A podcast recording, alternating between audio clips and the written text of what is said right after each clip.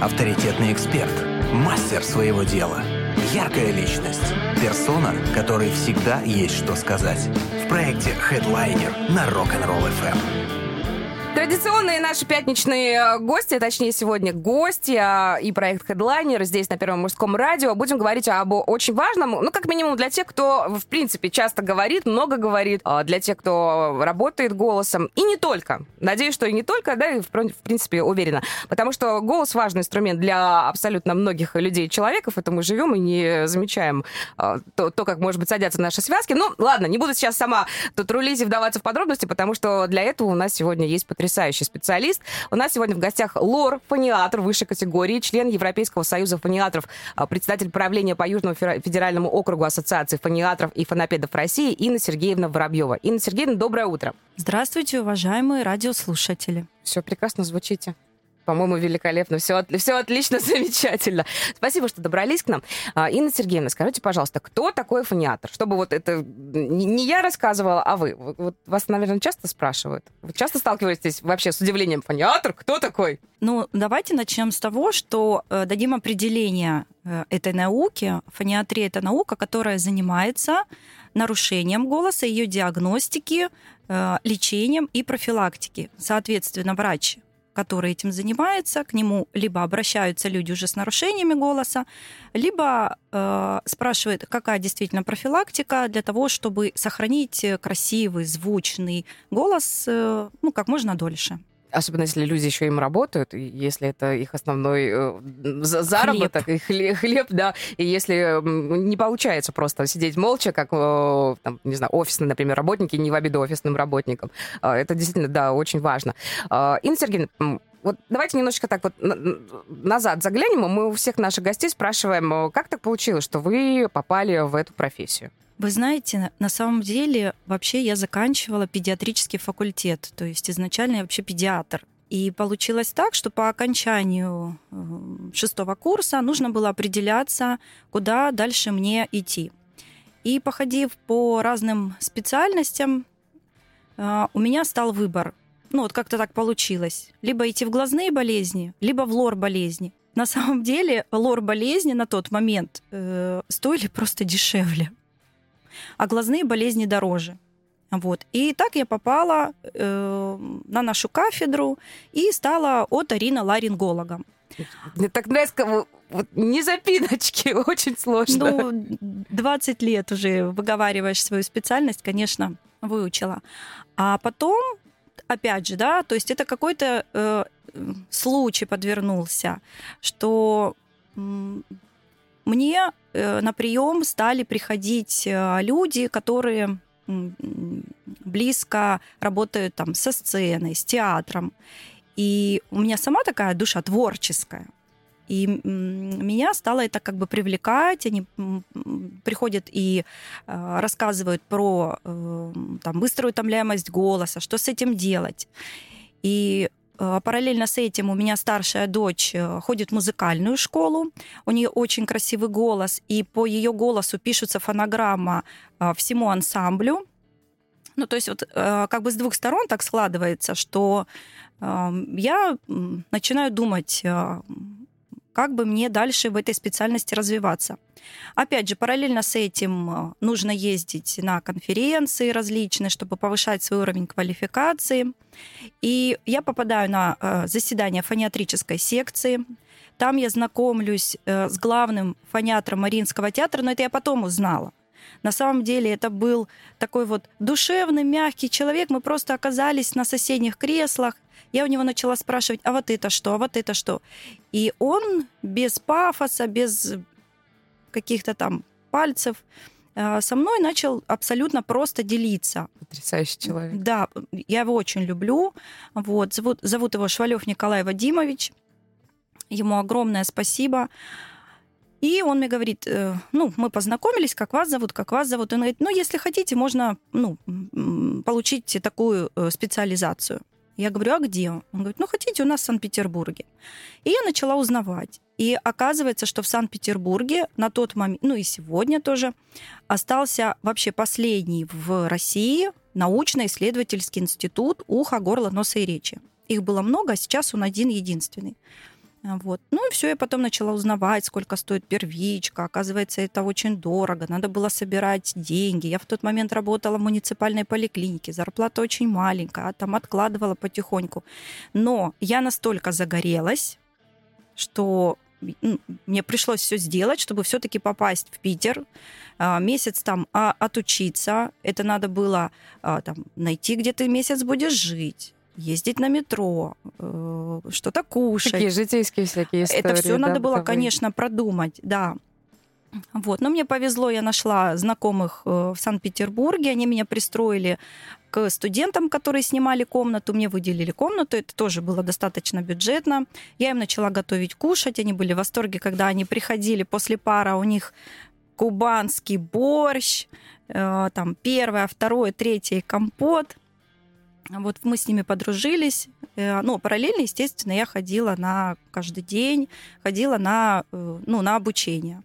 Вот. Приходила я раньше всех, уходила я позже всех, когда не было пациентов и э, не было самого процесса обучения так, что это обучение на рабочем месте, то есть приходит пациент, ты стоишь рядом, э, при тебе происходит там сбор анамнеза, жалоб, осмотр, тебе обязательно дают каждый раз посмотреть, пациента предупреждают, что э, здесь проходит обучение.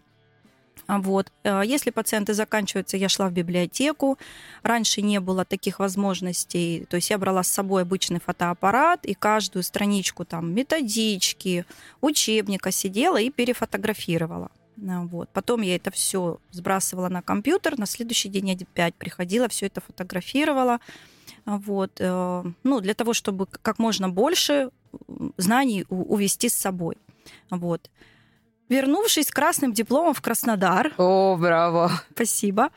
А, я уже начала пытаться пробовать э, Работать свои, именно в этой, да, Работать сфере? именно в, в этой сфере. А, смотреть уже более детально, э, как-то нарабатывать потихонечку опыт. Вот. И первый год а, получилось так, что я подружилась э, с нашими актерами э, драматического театра, и я у них просидела в гримерке, э, ну, абсолютно бесплатно, естественно, да, вот, э, со, со своими инструментами, со своими лекарственными препаратами, э, и э, делала различные вливания в гортань. Для них это было прям Спасение, наверное, спасение, для многих. такой вот, да, подарок. А для меня это был очень хороший опыт, с одной стороны. С другой стороны, э, так как у меня дочка старшая ходила э, в музыкальную школу, то э, я ее могла брать с собой. Она сидела в зрительном зале и пересмотрела на тот момент все спектакли со всеми составами. Как совпало классно очень. Да. Инна Сергеевна, у вас, наверное, очень много творческих знакомых, мне кажется. Прям за кулиси театров это такая история, которая не всем доступна. Возможно. Вы сейчас дружите с теми, с кем тогда работали? Общаетесь? Ну, по, да, общаемся, конечно, поддерживаем э, дружеские отношения, да. Э, но состав периодически меняется, кто-то уходит, кто-то приходит, поэтому да, есть с кем со старенькими общаемся, есть с кем с новыми знакомимся. Проблема голоса и вообще история сохранения голоса, а, это, наверное, такая долгоиграющая да, история. Это не так, что один раз э, пригласил специалиста, вы пришли, посмотрели, сказали, так, все хорошо, вот делай это, это, это и все. Это как-то надо постоянно над этим работать, э, нужно постоянно с вами консультироваться, как- как- как-то меняются методики. Потому что сфера это очень узкая, но людей, э, для которых она важна, много, как оказалось. Вы знаете, на самом деле голос нужен э, не только людям голосово-речевых профессий, но если женщина находится дома, воспитывает детей, и ребенок первый слышит мамин голос, конечно же, если это будет красивый, мелодичный, такой грудной, бархатный, который рассказывает сказки, поет колыбельные, ведь ей Очень тоже важно. нужен красивый голос. А, Возьмем другую ситуацию. К вам приходит сантехник домой, да?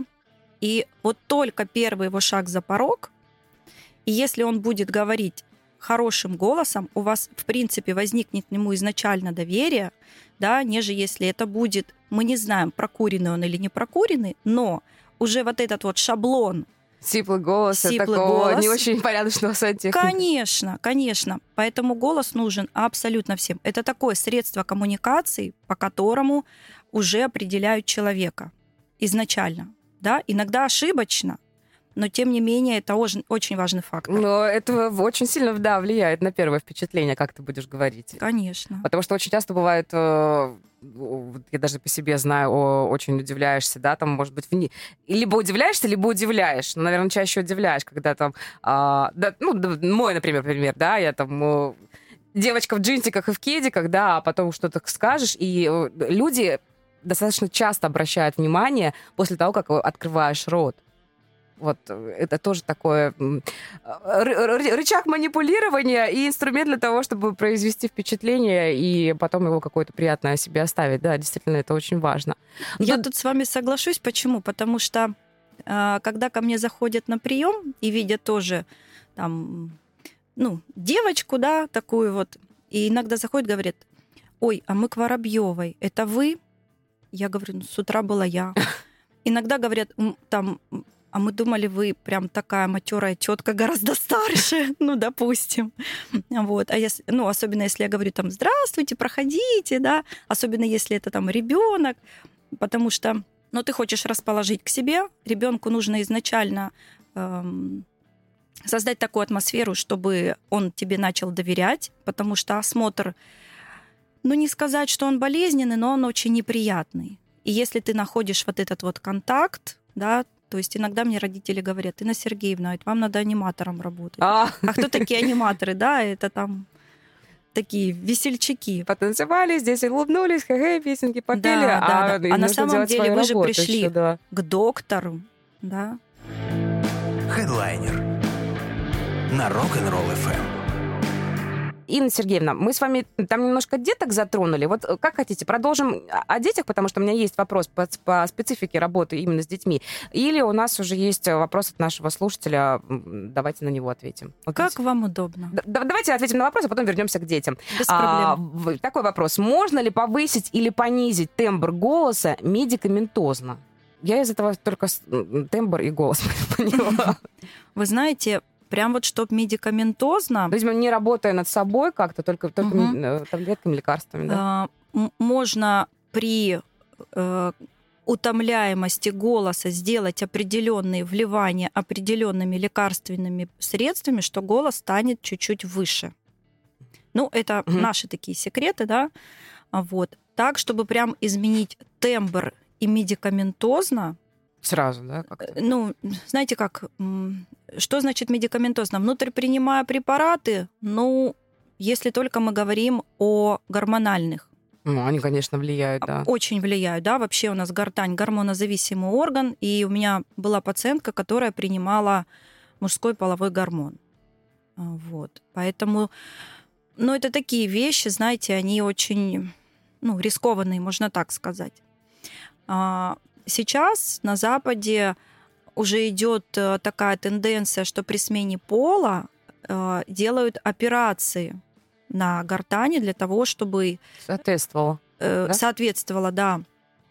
Причем так, чтобы вы со стороны даже тени сомнения не было, что это был совершенно другой человек.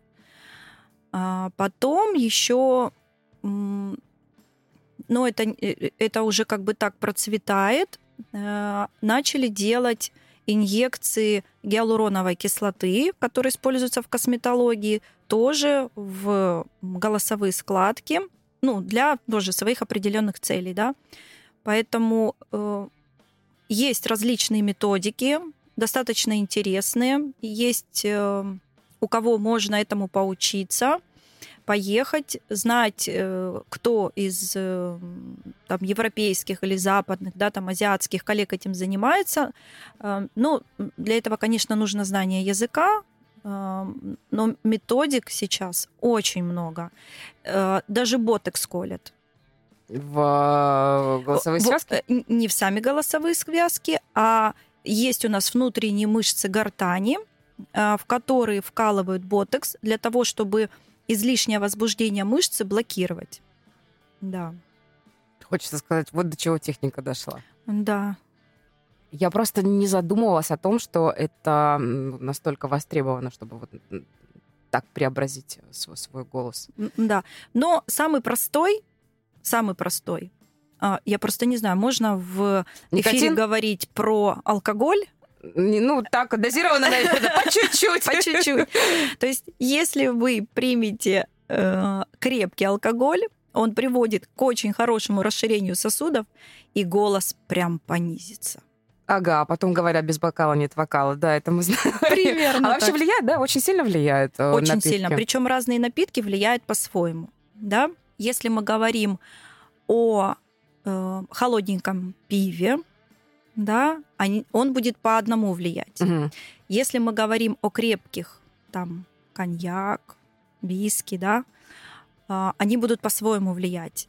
То есть, если мы хотим такой быстрый эффект, то голос такой, ну, прям понизится до баса, но при частом употреблении это приводит к преждевременному окостенению гортани или окостеневанию, как правильно? О, нашли у кого спрашивать. Ну, наверное, окостенение, мне кажется, да. Ну, заранее прошу прощения, не знаю, как правильно. Тоже сейчас... Вот.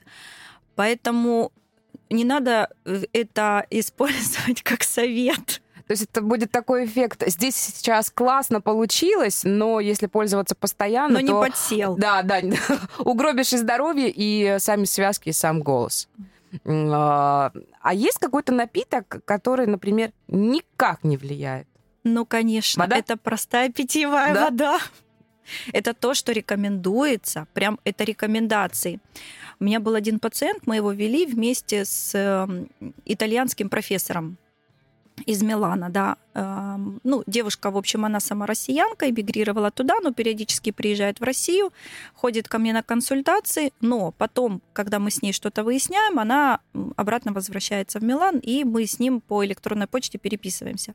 И она мне прислала заключение, и там второй пункт после голосового режима идет питьевой режим, прям написано «простая питьевая вода». То есть это обязательно как э, да. моменты либо лечения, либо сохранения даже голоса. Конечно, да. Вот, пейте воду, мы все время говорим об этом нашим слушателям. А, так, давайте все-таки вернемся к детям, потому что вы уже э, поговорили о них. Как э, часто к вам вообще приводят детей и с чем приводят детей? Казалось бы, да, ребенок это новый человек. Что у него там может быть не так? Или бывают какие-то, может быть, врожденные деформации? Или, может быть, у родителей есть какой-то запрос из разряда «Мы хотим, чтобы у нашего ребенка с пеленок был какой-нибудь там академический голос, он будет петь там э, в театре», да? Инна Сергеевна улыбается, наверное, часто так спрашивают, нет? Э, смотрите, э, у нас дети, которые маленькие, подвижные, особенно которые ходят в садик, бегают, кричат, да, девчонки визжат, мальчишки подражают э, там тракторам, самолетам, войнушки. У них нагрузка на голос колоссальная, и они голоса срывают очень часто. И вот э, самая э, большая такая вот э, когорта детей это как раз садиковского возраста, которые очень быстро срывают голоса. И самый частый диагноз, который ставится, это узелки, он так и называется, узелки крикунов. Очень мило. Да, это все лечится, это все диагностируется, но это все очень долго и энергозатратно для родителей, потому что нужно очень много вкладывать времени. Потому что любой ребенком, крик наверное. это заново опять рецидив. К школьному возрасту, когда уже детки садятся за парты, им нужно больше слушать учителя, вот эта голосовая нагрузка, она, конечно, снижается, и обращений уже меньше. К пубертатному периоду, когда идет э, гормональные изменения, э, ну, мы знаем, что у мальчиков они идут гораздо, именно если мы говорим о голосе, ну, скажем так, более агрессивно, что ли, да, нежели у девочек. Э, в плане вот этой вот э, мутации голоса, да, у девочек оно плавно, а у мальчиков бывает прям очень так э, слышно, да, там срываются, как говорят, петуха ловят. Да, да, да. Вот. И а, у них же в этот момент еще идет очень сильное такое эмоциональное возбуждение, они с собой справиться не могут, да. И если идет такое вот нарушение голоса, как бы не плавное, да, переход в мужской, а эм, ну, они не могут с этим справиться, то самое главное здесь нужно терпение родителей, да, если э, родитель привел к врачу, э, первое, что нужно, это побеседовать и сказать, успокойся, ты не первый, не последний. У всех так бывает. У всех так бывает. История. И это обязательно закончится. То есть нужно сказать, да, что этому будет все равно конец, а, голос установится, как бы ты повзрослеешь, возмужаешь, да, то есть это нужно прям проговорить. И в этот момент, ну, тут э, нужно такое очень огромное терпение от родителей на самом деле, потому что подросток может либо уйти в такую вот неуправляемую ну, агрессию, не агрессию, ну, такое вот э, поведение, да, либо вообще замкнуться. А очень многих это так, я вот, если честно, удивлена. Это же естественный процесс. Ну, все знают, что у мальчишек меняется голос. Это всегда очень резко происходит, да, это всегда слышно. Ну, поменяется. Это так волнует их? Вот в том-то и дело, что если это плавно, это физиологический процесс. То есть уехал бабушки на каникулы, вернулся уже побегал, таким. оно так плавненько приехал и уже вроде как возмужал.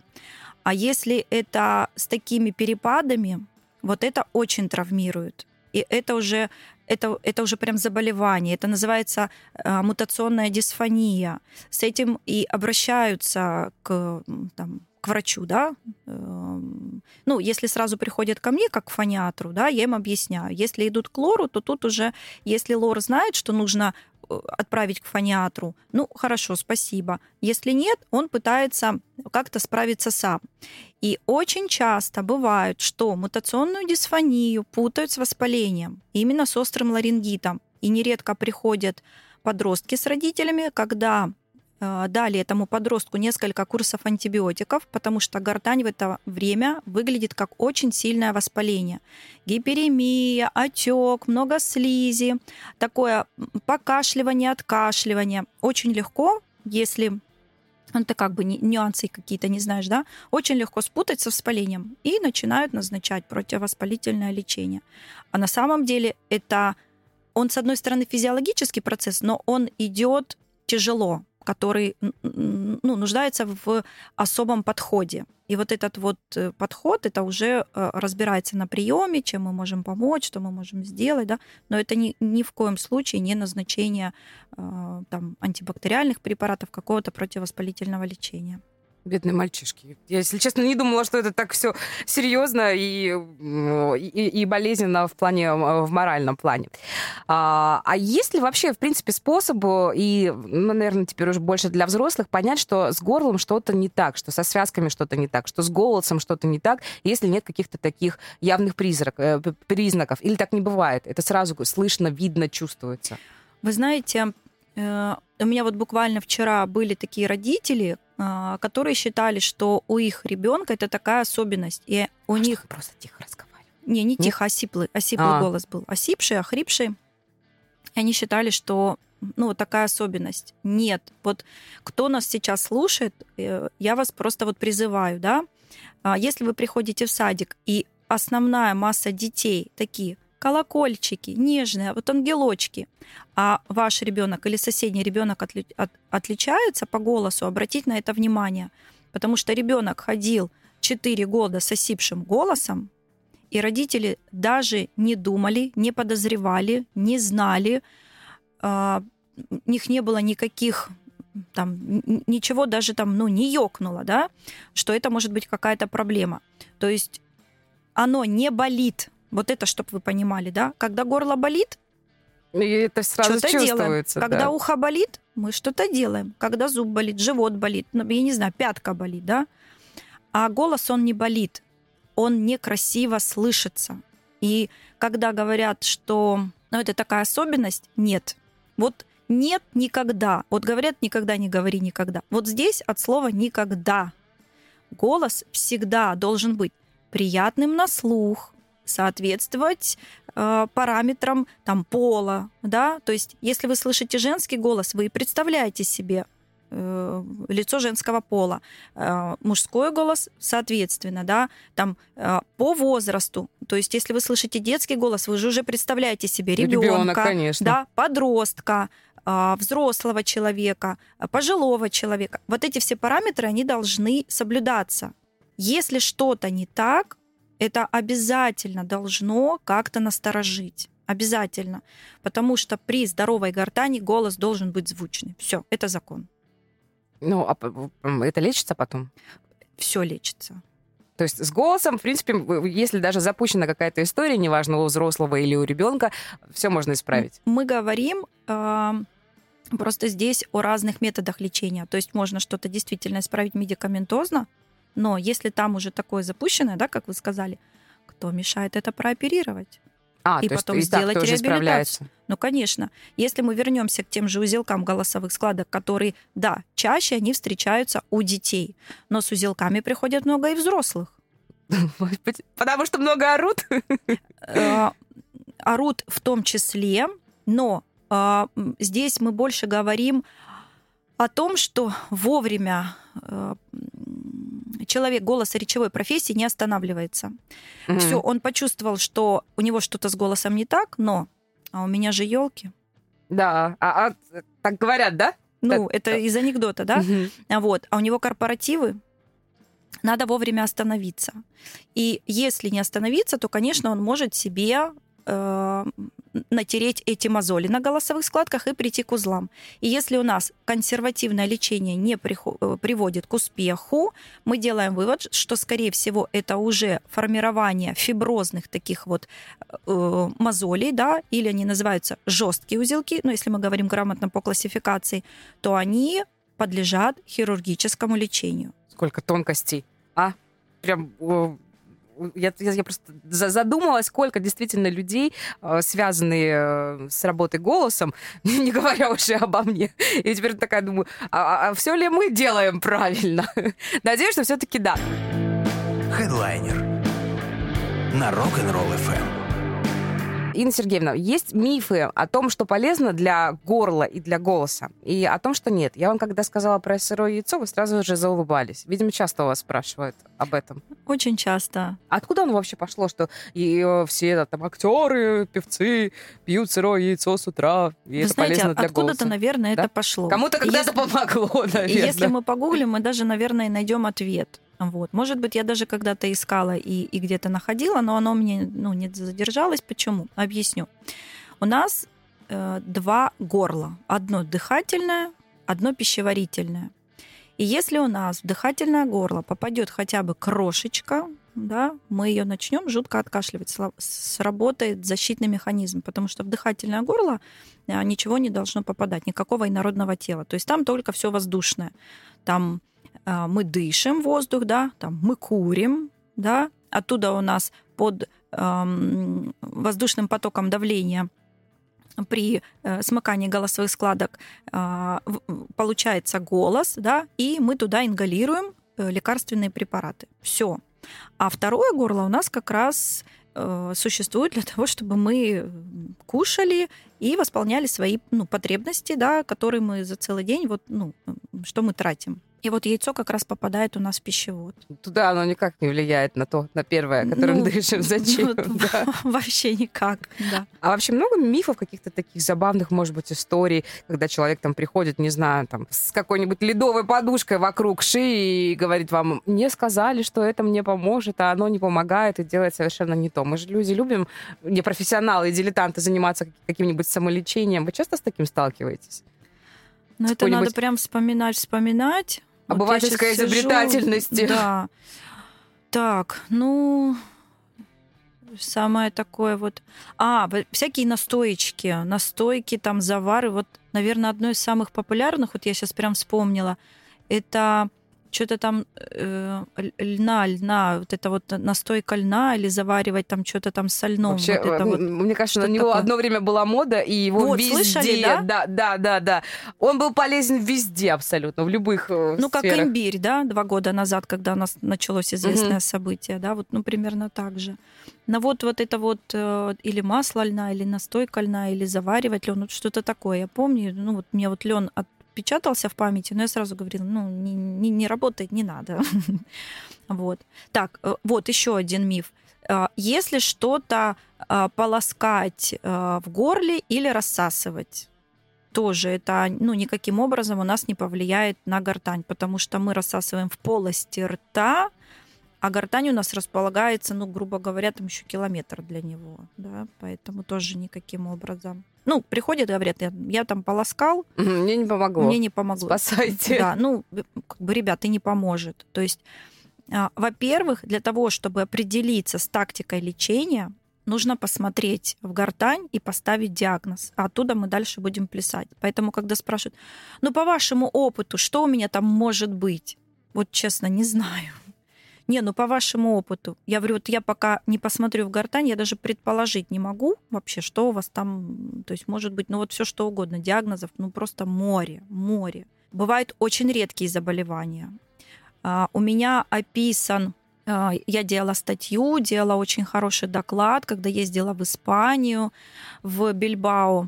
А, Я диагностировала и зафиксировала случай очень редкого заболевания, называется бамбуковые узелки. Он встречается только при э, ревматоидных заболеваниях. И э, когда я читала эту презентацию да, э, на английском языке, то практически весь зал сидел с фотоаппаратами, э, ну, иностр... ну, для меня они иностранцы, как бы это они у себя, да, вот. Они фотографировали, и потом в конце просто выстроилась очередь, и у меня спрашивали, потому что мой случай был а, один из редких, один из первых, и именно при этом заболевании он вообще первый, кто выходит в ссылке.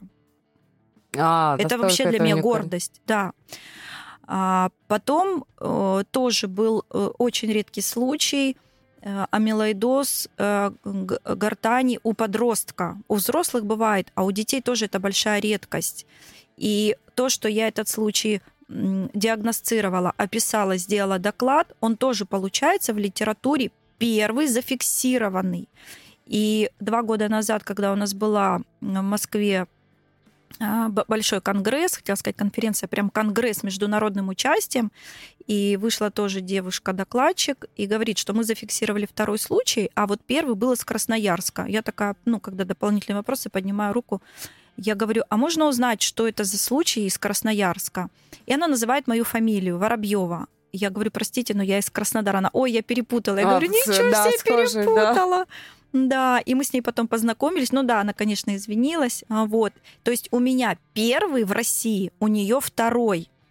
То есть есть очень редкие заболевания, и их надо увидеть, и, и с ними нужно поработать, надо посидеть, прям подумать, надо попросить помощи у, э, там, у других коллег, э, да, для того, чтобы определиться вообще, как помочь человеку, да, какую тактику в этом случае нужно будет разработать, потому что, ну, индивидуально, у всех индивидуально.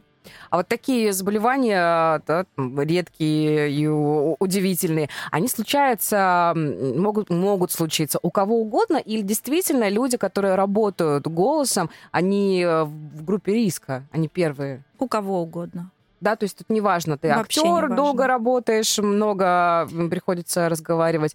Если А, мы говорим про редкие, Да, редкие, у кого редкие. угодно. Да. О, как. Удивительно.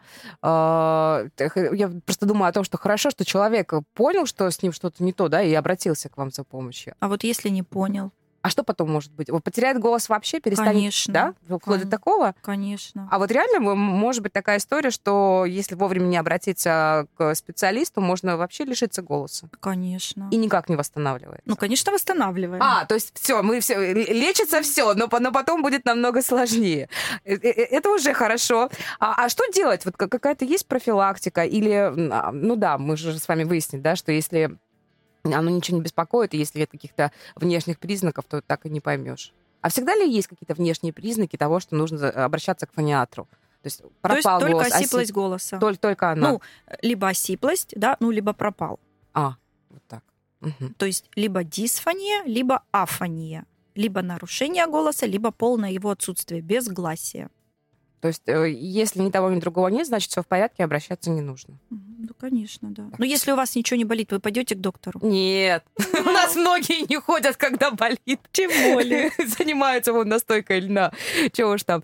А, да, очень удивительная история. Те, кто работает голосом, а, актеры, певцы, Бизнес-тренеры, да? а, да, да, Учителя, они. преподаватели, О, воспитатели да. детских садов, Ой-ой-ой, учителя очень начальной много школы, людей.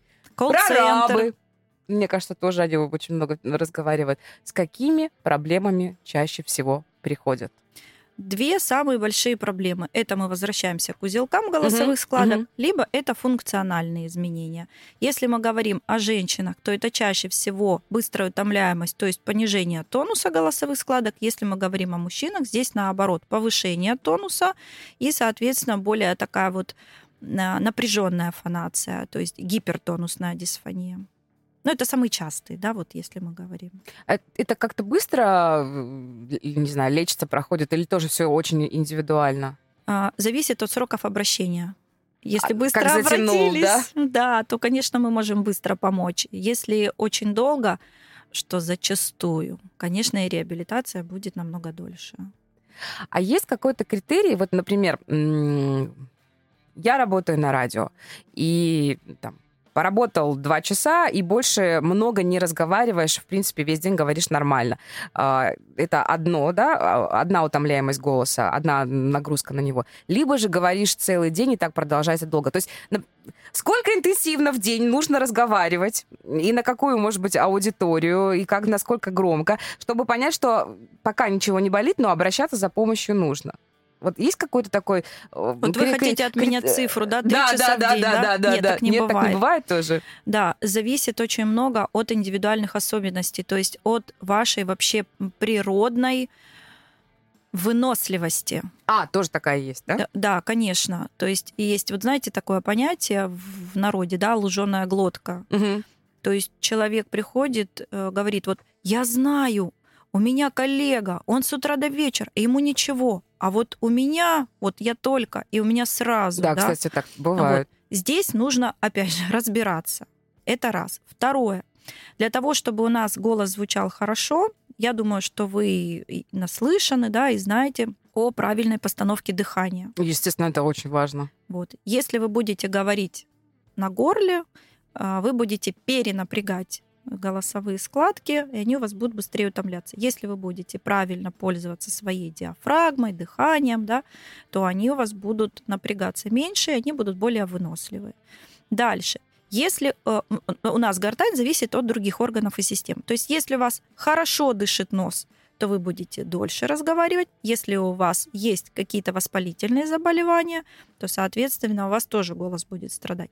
Если у вас идет нарушение э, желудоч... э, работы желудочно-кишечного тракта, да, и будет э, выброс агрессивной среды желудка на гортань, будет такое раздражение, да, как ожог. Опять же, у вас тоже голос будет быстрее приходить негодность.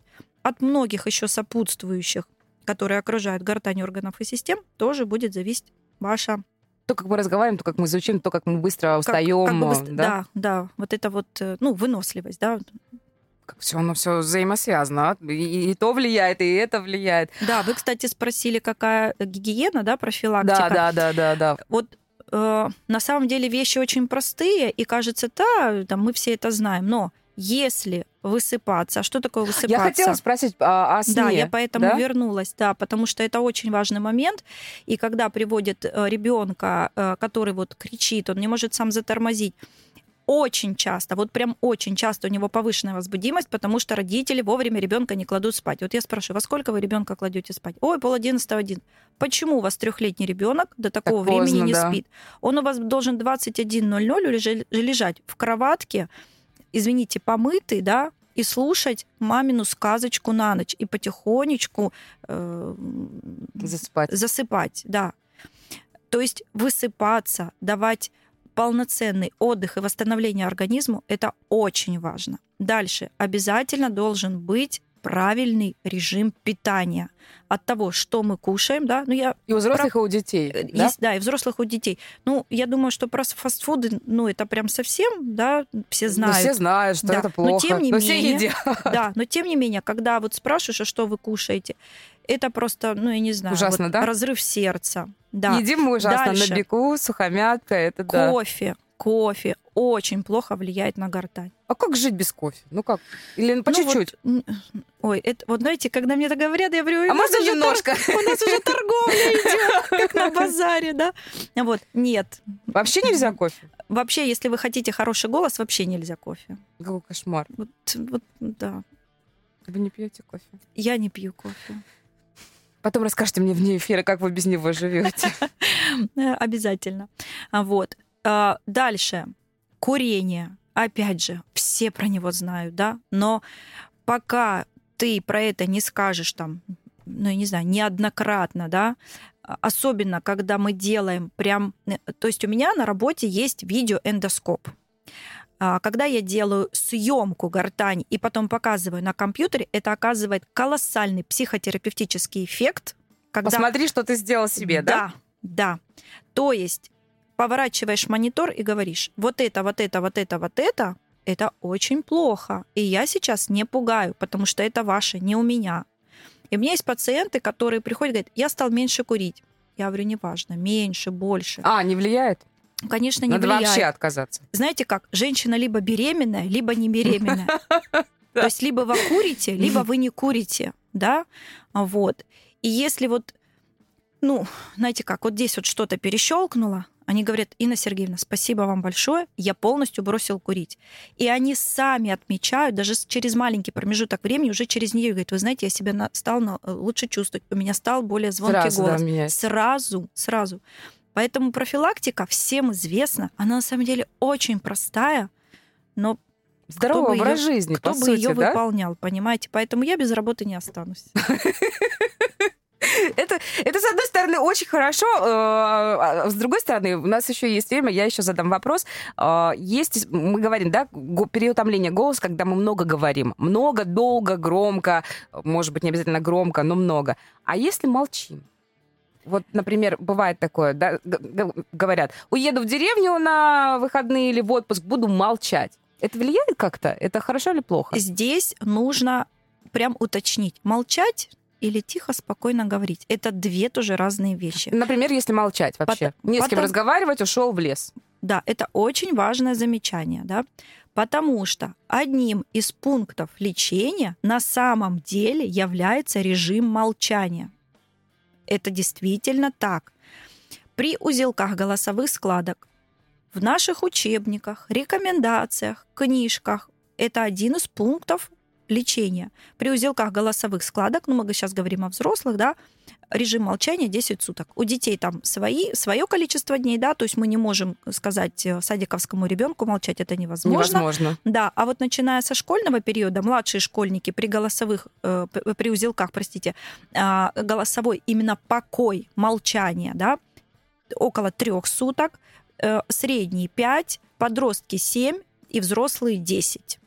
То есть, в принципе, полезно на 10 дней уйти в лес и ни с кем не разговаривать. Да, и у меня была одна девушка, пациентка, которая решила поэкспериментировать, она 10 суток промолчала и решила не использовать медикаментозное лечение, которое я назначила. Она пришла, мы посмотрели, у нее от узлов не осталось и следа. То есть это действительно помогло. Это работает. Да. Поэтому, когда говорят, это невозможно, ребята, все возможно. Вот все возможно, да. Гагарин же полетел в космос. Да. Возможно. Ох, у нас остается буквально пару минут. Инна Сергеевна, может быть, какое-то напутствие тем, кто работает голосом, тем, кто не работает голосом. Мы с вами сегодня выяснили, что хороший, красивый голос — это важно абсолютно для всех людей, любой профессии, любого образа жизни. Э, Какое-то послание, знаете, у меня- привет. да, у меня такое послание. Пожалуйста, не запускайте. Вот это самое главное. Потому что, когда звонят в последние минуты, говорят, у меня завтра концерт, мне нужен голос, я очень хочу помочь. И я рада помочь. И я готова выложиться на все сто процентов. Но я не могу перепрыгнуть через себя. Если там будет такая патология, которая ну, ты ничего не сможешь сделать, то, ну, нет таких вот, знаете, вот раз, да, по щелчку пальца. Вы, конечно, волшебница, но не настолько. Да, я только учусь. Спасибо вам огромное. У нас пролетел с вами час. Вообще замечательно, Мы очень не, быстро. Не делали да. перерыва еще, хотя могли. Это все А, благодаря вам. Вы ну, меня так успокаивали. Спасибо вам огромное. Очень приятно в студии находиться. Очень хорошая обстановка. И я очень рада, что вы меня пригласили. На самом деле, спасибо огромное. А вам огромное спасибо за то, что пришли. У нас сегодня в гостях э, Атарина Ларинголог, фониатр высшей категории, Елена, э, член Европейского союза фониатров, председатель правления по Южному федеральному округу Ассоциации фониатров и фонопедов России Инна Сергеевна Воробьева. Я думаю, что мы через некоторое время все-таки найдем еще повод и обязательно встретимся. Вот Спасибо. очень буду хочется очень вас ждать. снова видеть и слышать у нас в гостях. Друзья, берегите, пожалуйста, свой голос, потому что это очень важный наш инструмент, как угодно можно называть. Как минимум, это очень важное средство для коммуникации, потому что, согласитесь, очень приятно друг друга не только э, видеть, но и, конечно же, слышать, не только друг с другом переписываться, но еще и разговаривать. Всем классной пятницы, хороших выходных, до понедельника. Хедлайнер на Первом мужском.